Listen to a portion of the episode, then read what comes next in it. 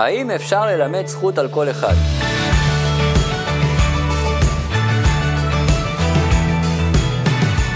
מישהו חתך אתכם בכביש, עקף אתכם בתור, ראיתם מישהו מתנהג באלימות, אפשר ללמד עליו זכות?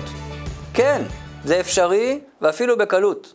בעל התניא מלמד אותנו את השיטה להצליח ללמד זכות בכל מצב. אז איך עושים את זה? המפתח נמצא במה שאמרו חכמינו זיכרונם לברכה, אל תדין אדם עד שתגיע למקומו. מה הכוונה מקומו? לא מקומו הגיאוגרפי, עד שתגיע למקומו הרוחני. עד שלא עמדת באותו מקום שעמד באותו אחד שראית עכשיו מתנהג בצורה שלילית, איך אתה יכול לדון אותו? אתה יודע מה עבר עליו היום? מה עבר עליו אתמול? אתה יודע מה המצב שלו כרגע בחיים? מה הנסיבות שהביאו אותו לאותו מצב? איזה אופי הוא קיבל? עם איזה קשיים הוא נולד? אנחנו לא דיינים בבית הדין שבודקים את המקרה מכל הכיוונים ומקבלים החלטה לגבי אותו אדם. ברוב המקרים אנחנו גם לא המחנכים שצריכים לחנך את אותו אדם.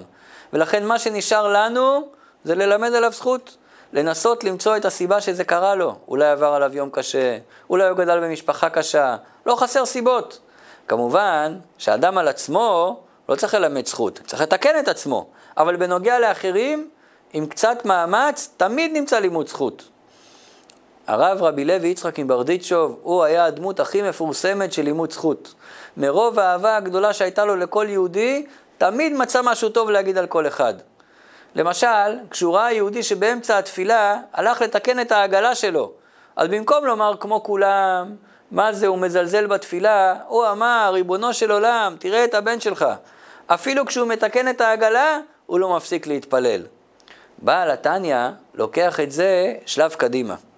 כשמסתכלים בצורה אובייקטיבית, לא רק שצריך ללמד זכות על השני, אלא אפשר גם לראות שיש בו מעלה עלינו. אותו אחד שקודם זלזלתי בו, וירדתי עליו, וחשבתי על דברים לא טובים, חשבתי שהוא לא בסדר, אפשר לראות שהוא יותר בסדר ממני. איך? כי כל אחד מקבל את הניסיונות שלו מלמעלה. הקדוש ברוך הוא מכניס כל אחד לסיטואציות שונות, לראות איך הוא יגיב. ומי יודע איך אנחנו היינו מגיבים אם היינו באותה סיטואציה. יכול להיות שאם היינו במצב שלו, לא היינו עומדים בניסיון.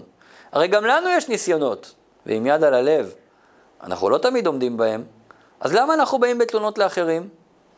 עכשיו תראו שיש התבוננות נוספת עוד יותר עמוקה. לפעמים מלמעלה רוצים לשמוע מה דעתנו על הטעויות שלנו. מה מגיע למי שעושה טעויות כמו שאנחנו עושים. אבל מכיוון שבנוגע לעצמנו אנחנו לא שמים לב לטעויות, אז מראים לנו מישהו אחר ומחכים לשמוע את התגובה שלנו. ובתגובה הזו אנחנו בעצם פוסקים את הדין של עצמנו. זה מה שאומרת המשנה בפרקי אבות, שעושים לאדם דין וחשבון. המשנה, כידוע, מדייקת בכל מילה. אז למה כתוב פה דין לפני חשבון? לכאורה זה הפוך. קודם עושים את החשבון, ואז פוסקים את הדין.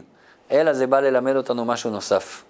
קודם מבקשים מאיתנו לפסוק דין על מישהו אחר, ובהתאם לזה עושים את החשבון שלנו. יוצא שמה שאנחנו פוסקים על אחרים, זה בעצם על עצמנו. אז שווה ללמד זכות על אחרים, זה משתלם גם בשבילנו.